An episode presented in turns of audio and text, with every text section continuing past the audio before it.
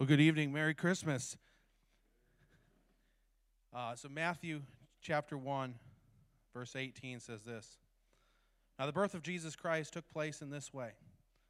When his mother Mary had been betrothed to Joseph, before they came together, she was found to be with child from the Holy Spirit. And her husband Joseph, being a just man and unwilling to put her to shame, resolved to divorce her quietly.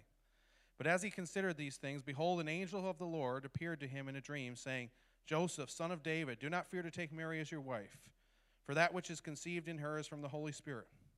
She will bear a son, and you shall call his name Jesus, for he will save his people from their sins. All this took place to fulfill what the Lord had spoken by the prophet. Behold, the virgin shall conceive and bear a son, and they shall call his name Emmanuel, which means God with us. When Joseph woke from his sleep, he did as the angel of the Lord commanded him. He took his wife, but knew her not until she had given birth to a son and he called his name Jesus. What comes to mind when you think about the Christmas story? When we think about the Christmas story, oftentimes we think of peaceful, kind of pastoral images. We think about Mary and Joseph and a little baby. Maybe we think about a star overhead. Maybe we think about the angels in a field nearby. We th- or the shepherds in the field nearby with the angels that cry out, Glory to God in the highest. Maybe we think about the wise men who came and brought gifts to Jesus. We think about the manger scene. We think about all the events that happened. But for one character in the Christmas story, the Christmas story was filled with betrayal, it was filled with confusion, it's filled with fear, filled with uncertainty. Today, I'd like to look at the Christmas story through the eyes of Joseph. No doubt Joseph had hoped and dreamed of the day that he would marry his bride, Mary. It says in the text that he was betrothed to Mary. Uh, betrothal was similar to our engagement, but it was slightly different. It was about kind of like being three quarters married. A person who was, a couple who were betrothed, they weren't allowed to engage in sexual relations, but they were referred to as husband and wife. In order to break a betrothal, it required an act of divorce. It was that serious. So Mary and Joseph are betrothed, and it says in the course of time, it became clear that Mary was pregnant. They didn't have pregnancy tests back then, so she started to show. And I, I imagine Joseph at first thought to himself, surely this cannot be. Surely this can't be happening. We've never had relations. This can't happen. But in the course of time, it became clear she was indeed pregnant. Then the question is, what is he going to do? Probably questioned, he probably asked God, God, why would you allow this to happen to me? It says in the text he was a just, a righteous man. He followed after the Lord. He probably wondered how Mary could do this to him, how he could be so naive and not know that this was going to happen. Probably questioned God, probably a little bit confused. Then what does he do? Well, in the law, it actually said that someone who committed adultery could be stoned. So he could have gone to the religious leaders and, and demanded that Mary be stoned. But again, it says in the text he was a just and righteous man, so he does the kind, compassionate things. He decides he's going to divorce her quietly. He's not going to put her to open shame. He's just going to divorce her quietly and move on with his life. But then we know an angel appears to him in, in a dream, and the angel says, Joseph, son of David, do not ta- fear to take Mary as your wife for that which is conceived in her is from the Holy Spirit. Now, here's where things get interesting. You know, you think about it from Joseph's perspective, and probably the best option for him at this point is to kind of move on. I mean, it's clearly not his child, and you can only imagine how, what his family, what his friends, what the religious leaders are going to think about him if he's with Mary and Mary is pregnant. You can only imagine the looks. You can only imagine the things, the nasty things people might say. This was considered a great act of immorality. And you can imagine him trying to explain it. No, it's not me, it's the Holy Spirit. I don't think that they would buy that. And even if they did, even if they believed it wasn't his child, they might have thought to themselves, so why are you with her? Why are you raising someone else's child? But he follows after God and he does it anyways. Then he's tasked with taking Mary to Bethlehem. That's his, the, the, land of his ancestors. And so he goes there travels on this long journey with this uh, woman who is pregnant, tries to find a place for her to stay, can't find any place except for a stable. Then Jesus is born. After Jesus is born, we see that the wise men come. Probably sometime after, maybe a couple years after, wise men come and bring gifts to this newborn king. Joseph is warned in a dream that Herod is trying to kill baby Jesus. And so he gets up in the middle of the night and he gathers his family and they flee to Egypt. Now, my son is just over two years old, and I know from firsthand experience how difficult it is to travel with children.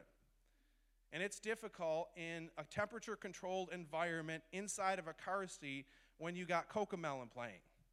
I mean, it's difficult to travel with little children. And so Joseph gets up in the middle of the night and they're traveling by foot and by donkey to Egypt. Would have been about 90 miles. It would have taken four to seven days to get there. And not only that, it wasn't the safest thing to do. Oftentimes, thieves and robbers would wait uh, on, the, on the roadsides waiting for travelers to pass by. And they weren't just any travelers, they were probably traveling a little bit slower, a little bit noisier than the average traveler, so they were kind of sitting ducks. They were vulnerable, they were out in the open. And so they go to Egypt, and then, you know, the question is it's not answered in the scripture, but how did Joseph provide for the family? I mean, where did they stay? Did they find someone that they knew, a friend of a friend, and stay there? Likely, Joseph and Mary had never been to Egypt themselves, and so they're refugees in this foreign land, and they have to figure out how they're going to provide for themselves. You know, you think that maybe Joseph open up a carpentry shop, or how did he provide for the family? We don't know exactly how long they were there uh, in Egypt, but what we do know is they were there until Herod died. Some scholars suggest they could have been there up to four years. And so they're there in Egypt for four years, and Joseph probably felt the weight of the world on his shoulders, and he's trying to provide for his family. Finally, Joseph has another dream, and he, he learns that Herod is dead. He can now return back to Nazareth and have, be, live in safety. And so he does that. He moves back to Nazareth, but what happens after that is he just kind of disappears. He just kind of disappears from the scripture. And, you know, we get to the wedding in Cana in John chapter 2, which is kind of the beginning of Jesus' ministry. And Joseph's nowhere to be found. Mary is mentioned, and uh, Mary comes to Jesus when there's a problem with the wine there. And if Mary, if Mary's husband Joseph was still alive, she probably would have come to him. You get to Jesus' death, and most assuredly, Joseph is dead at this point because uh, Jesus said to John, he, says, he asked John to take care of his mother, and it says that in the text in John chapter 19 that John took Mary into his household. And of course, if, if Joseph was still alive, there wouldn't be no need to do that. So let's just recap for a moment. You, you have Joseph, who's a just and righteous man who followed after the Lord. He experiences this feeling of betrayal, learning his betrothed is pregnant.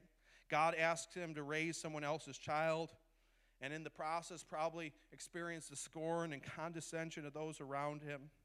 He makes this long road to Bethlehem, finds a place for Mary to rest, becomes a refugee, has to run for his life, traveling with a toddler to a foreign land. And finally, things settle down, but then he disappears. We don't know what happened after that. We don't know, don't have any record of what he might have taught Jesus. But what's most likely, he probably never saw Jesus' miracles. Probably never saw the water turn to wine. Probably never saw the feeding of the 5,000. He probably never saw Jesus walk on water. Probably never saw Lazarus being raised from the grave. For Joseph, following God, sometimes it didn't seem like it made a lot of sense. For some of us today, many times, eh, eh, some of us today, maybe at times following God doesn't seem to make sense. Maybe some of us, like Joseph, we feel betrayed. Maybe a close friend or a spouse who told us they'd love us forever walked out on us. Maybe some of us have been left to deal with pain and hurt that's caused by someone else. Maybe some of us have been placed, like Joseph, in a place of uncertainty. Don't know when, how we're going to pay the bills. Maybe we have a loved one who's dealing with health issues and we don't know how it's going to turn out. Maybe we have a child who's been kind of wayward and we don't know if they're ever going to return to the right path. Maybe some of us, like Joseph, maybe we feel a little bit insignificant. We feel like our lives don't matter, that we're always left doing the least important things and kind of miss out on the most important things in life. Well, if we've ever felt that way, and I think we all have, I think there's hope in the scriptures. And there's hope in this story, and the hope is found in an unlikely place. It's found in a genealogy that appears right before this passage a record of the birth or, or the lineage of Jesus. So I'm going to read this genealogy. There's a lot of names there. I apologize, but we'll get through it together, hopefully. It says the book of the genealogy of Jesus Christ, the son of David, the son of Abraham. Abraham was the father of Isaac, and Isaac the father of Jacob. Jacob the father of his brothers. And Judah the father of Perez, and Zerah by Tamar, and Perez the father of Hezron, and Hezron the father of Ram. Ram the father of Amminadab, and Amminadab the father of Nahshon. Nahshon the father of Salmon, and Salmon the father of Boaz by Rahab. Boaz the father of Obed by Ruth, and Obed the father of Jesse, and Jesse the father of David the king. David was the father of Solomon by the wife Uriah. Solomon was the father of Rehoboam. Rehoboam the father of Abijah, Abijah the father of Asaph. Asaph was the father of Jehoshaphat. Jehoshaphat was the father of Joram. And Joram the father of Uzziah. And Uzziah the father of Jotham. Jotham the father of Ahaz. And Ahaz the father of Hezekiah. Hezekiah the father of Manasseh. Manasseh the father of Amos. Amos the father of Josiah and Josiah the father of Jeconiah and his brothers at the time of the deportation to Babylon. And after the deportation to Babylon, Jeconiah was the father of Shealtiel, and Shealtiel the father of Zerubbabel. Zerubbabel the father of Abiud, and Abiud the father of Eliakim, Eliakim the father of Azor, and Azor the father of Zadok, and Zadok the father of Achim, and Achim the father of Eliud, Eliud, and Eliud the father of Eleazar, and Eleazar the father of Matthan, and Matthan the father of Jacob, and Jacob the father of Joseph, the husband of Mary, of whom Jesus was born, who is called Christ. That's a lot of names. But notice in this genealogy, you have these heroes of the faith. You have Abraham, Isaac, Jacob. You have David, Hezekiah, Uzziah. Then you have Joseph. And what's interesting is the fact that you have Joseph in Jesus' lineage when, from a human standpoint, wasn't actually his father wasn't actually his father. We know in the scriptures, and it's quite clearly proclaimed just in the passage we read in the same book, that Mary was a virgin. The child was from the Holy Spirit. And yet, still, Jesus is going to be considered, in a sense, the son of Joseph in his line. That Jesus was both the son of Joseph and the son of God. You see, when God's story interacts with man's story, sometimes it kind of blows our minds. When God's story interacts with our story, it can be confusing. Sometimes it doesn't make sense. And God is doing something so enormous and so big in Joseph's life that it just doesn't make sense at all to him. Joseph is going to be given the privilege of raising the Son of God. Imagine that responsibility, that privilege that he's been given. But when it first happens, when he found, finds out that Mary is pregnant, he doesn't know any of that. He probably doesn't know any of that even when the angel appears to him. He's just following after God, but it doesn't make sense to him. And God has bigger dreams for Joseph than Joseph has for himself. I mean, think about what were Joseph's dreams? What were, what were the dreams he had for himself? We don't know for sure, but perhaps he dreamed of being a great carpenter. Maybe he dreamed of being the best carpenter in Nazareth. Maybe he dreamed of being a good father, a good husband, raising his children in the law. We don't know what his dreams were, but God had bigger dreams. They weren't bad dreams, but God had bigger dreams for him. And God's story intersected with his story. And God says, I've got something bigger for you. I need an earthly father to raise my son. And though you didn't do anything creating this child, I'm going to credit this him to you. He's not only going to be my son, I'm going to share him with you. He's going to be the son of God, but he's also going to be the son of Joseph. It's incredible privilege and responsibility. See what happens when God's story intersects with our story? It never makes sense, but it's always good. When God's story intersects with our story, it never makes sense, but it's always good. And we see this pattern throughout Scripture. We see all the way back to Abraham. Abraham was a pagan. He's living in a pagan land, and God comes to him and he makes some promises. He says, I'm going to make you into a great nation. I'm going to give you this incredible amount of land.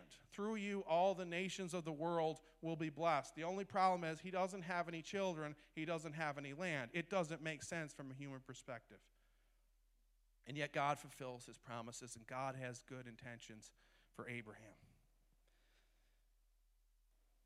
God's story didn't make sense, but it was good. Then you see the story of Joseph. Remember Joseph?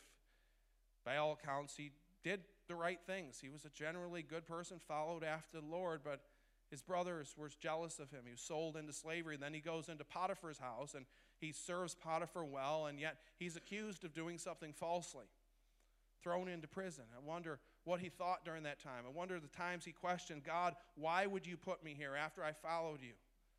And yet God had something good in mind. He used Joseph to save all of Israel and to save Egypt. So Israel goes into Egypt, and after some time, Israel becomes slaves in, in Egypt. They're pressed brutally. Then God comes to a man named Moses. Moses is a little bit timid, not a good speaker, at least that's what he said. And God says, I need you to lead my people out of Egypt. There's a problem there. One man is going to take on the superpower of the ancient world. One man is going to take on all of these chariots and horses and armies. It didn't make sense. And yet he follows after God. He goes to Egypt, and God works through him with uh, incredible miracles and allows him to part, uh, uh, God parts the Red Sea, and they go into freedom. Didn't make sense, but it was good. After that, the, the Israelites are in the wilderness, and God calls them to go into the promised land. But the, the authorities send out some spies, and the spies come back and say, There's no way we can enter into this promised land. The inhabitants there, there's no way we can take them. They are like giants. It doesn't make sense to go into this promised land. But God had good plans for them, and they entered into the promised land and possessed it. Then you get to the time of the judges. And uh, during the time of the judges, at one point, the Midianites are oppressing the people of Israel very seriously. And then God comes to this scaredy cat named Gideon, who happens to be in a wine vat, who's uh, thrashing grain and hiding it because he's afraid that the Midianites are going to come and steal it from him. And he tells Gideon, You're going to save my people. You're going to defeat the Midianites and, and bring freedom to my people.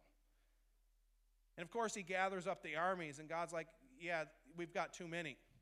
We got to get rid of some of these people. And he whittles it down to only 300 men to take on the forces of many. And It didn't make sense from a human perspective. God chose, chose uh, David to be king over his people, even though he was the youngest in the family. It wasn't the person that man would choose. It didn't make sense from a human perspective. It was good. Then you get to the story of Christmas time. The God who spoke the worlds into existence, the God who dwells in inapproachable light, decides to become a baby. He decides to lay aside his glory, decides to become completely helpless, completely dependent, had to be fed, had to be changed, completely vulnerable. Doesn't make sense, but it was good. The church father Augustine put it this way Our Lord came down from life to suffer death. The bread came down to hunger the way came down on the way to weariness. The fount came down to thirst. He says he so loved us that for our sake he was made man in time, although through him all times were made. He was made man who made man. He was created of a mother whom he created. He was carried by hands that he formed. He cried in the manger in wordless infancy, he the word, without whom all human eloquence is mute. The incarnation doesn't make sense from a human perspective. Chuck Colson, in his book, The Faith, says this In one sense, the great invasions of history are, are, are analogous to the way in which God, in, his great, in the God, great cosmic struggle between good and evil, chose to deal with Satan's rule over the earth. He invaded, but not with massive logistical support and huge armies. Rather, in a way that confounded and perplexed the wisdom of humanity, it was a quiet invasion. Few people understood what was happening. Mary, the mother of Jesus, knew that she was with child, but she also knew that she had never been with a man, not even Joseph, to whom she was engaged. She had learned of her pregnancy and that it was to be a virgin birth when an angel ter- told her that she was pregnant with the Son of God. For many, including Joseph, the doctrine of the virgin birth is hard to accept. But the God who could speak the universe into being, who could create human life, could certainly choose to make himself known by the power of the Holy Spirit through a virgin. Most of the people in Palestine at the time of Jesus' birth were expecting a messianic invasion like we saw at D Day conquerors in armor bringing a sword to set the people free from oppression. Jesus only added to the bewilderment of the people who knew him when he announced, The time has come, the kingdom of God is near. Repent and believe the good news. This was the time the Jews had waited for for so long. Liberation. And who was this ordinary Nazarene carpenter to say he was bringing the kingdom of God? So the incarnation didn't make sense, and not only did not, that not make sense, the cross didn't make sense. When it was fully revealed that Jesus would not only be a baby in a manger, but a man hanging on the cross, nobody made sense of that. Even the disciples who followed Jesus for years, they couldn't wrap their minds around the Messiah dying on the cross. God so uh, dying on the cross for humanity. But little did they know that Jesus, the son of Joseph and the Son of God, came to die in order to save his people from their sins. It didn't make sense, but it was good. Here's one thing I think we can be reasonably sure of when God's story intersects with our story, it's not going to make sense. And the reason it's not going to make sense is because God has bigger dreams for you than you have for you. God had bigger dreams for Joseph than Joseph had for Joseph. And sometimes God's going to lead us to a difficult place. Sometimes He's going to lead us to the valley of the shadow of death, and we're going to look around and we confuse, like, God, why did you bring me here? And it's not going to make sense to us. But we can also trust that God's plan is good. Sometimes God's going to call us to do things that are difficult or maybe even impossible. Sometimes God's plan will call us to love the unlovable, to serve the broken, to forgive the undeserving. Sometimes God's plan will call us to risk rejection, persecution for sharing our faith or standing up for what is right. I think we act surprised sometimes when God's plan doesn't kind of compute with what we think it should be, when it doesn't make sense to us. But I think when we look at the totality of Scripture, that's how God operates. Because we think that we want something, we think that uh, we have these dreams that are the best for us, and God's like, yeah, those might be all right, but I got something better for you. And in the moment, maybe it doesn't make sense. Maybe it doesn't make sense completely to us until we get to heaven. But God has a good plan for us. There's an old legend of a town in Germany. Um, it was a farming town, and for years they experienced really poor crops really poor harvest. And uh, so they're experiencing all these poor harvests, and finally they get angry and they come to God and say, God, can we just plan out the whole schedule for this year? And God's like, okay, you can do that. Kind of a precursor to Bruce Almighty or one of those movies, I think. But God says, all right. And so whenever they prayed for rain, it rained. Whenever they prayed for the sun to shine, the sun shined. And so they had corn that was never bigger, they had uh, wheat that was never bigger. And so they are ecstatic that they got to do, they had the plan, they knew what they were doing, and now they've got this incredible harvest. And so they go to harvest the corn, open up the, the, the shucks, and there's nothing inside. They go to the wheat and they open up, there's no kernel inside. They go to God and say, God, you failed us. I mean, we had the sun, we had the rain, we had these incredible plants, but there's nothing inside. And God said, No, the problem is you never asked for the harsh north wind. Because without the harsh north wind, there's no pollination. And without the pollination, there's no harvest, there's no crop. I think the question for us is are we going to trust God when it doesn't make sense? Are we going to trust God? I mean, it's easy to trust God when the sun is shining. It's easy to trust God when everything is going well, but are we going to trust Him when the harsh north wind comes? Are we going to trust Him even when it's difficult? Even when we're in the midst of the valley of the shadow of death and we look around and we're like, why am I here? This doesn't make any sense. So, as we look at the Christmas story this year, let's be reminded of two things. Number one, when God's story intersects with our story, it never makes sense. Didn't make sense for Joseph. God was calling him to do things that just in the moment didn't seem like they made sense. It seemed kind of foolish. But God had a good, incredible plan for him. And then we look at the incarnation in general, and it didn't make sense for God to become a baby, for God to become vulnerable. But let's also be reminded that by the Christmas story, that God has good things in store for his people. That God's ways are higher than our, place, our ways. That God's story is always good. We saw that with Joseph, who had this incredible responsibility to raise the Son of God, to father the Son of God. That Jesus was credited to his line, even though he was, had nothing to do with Jesus from a human standpoint. And the, the Christmas story is about the light who shines in darkness. The birth of a king who would one day go to the cross and three days later rise again so that we could have life and experience forever with him. It's good news. When God's story intersects with our story, it never makes sense, but it's always good. God's story is always good. Let's pray.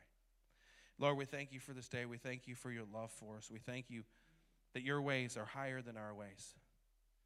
Lord, help us to be people who trust you, both in the good times and the bad times, when the sun is shining, but also when the harsh north wind is coming.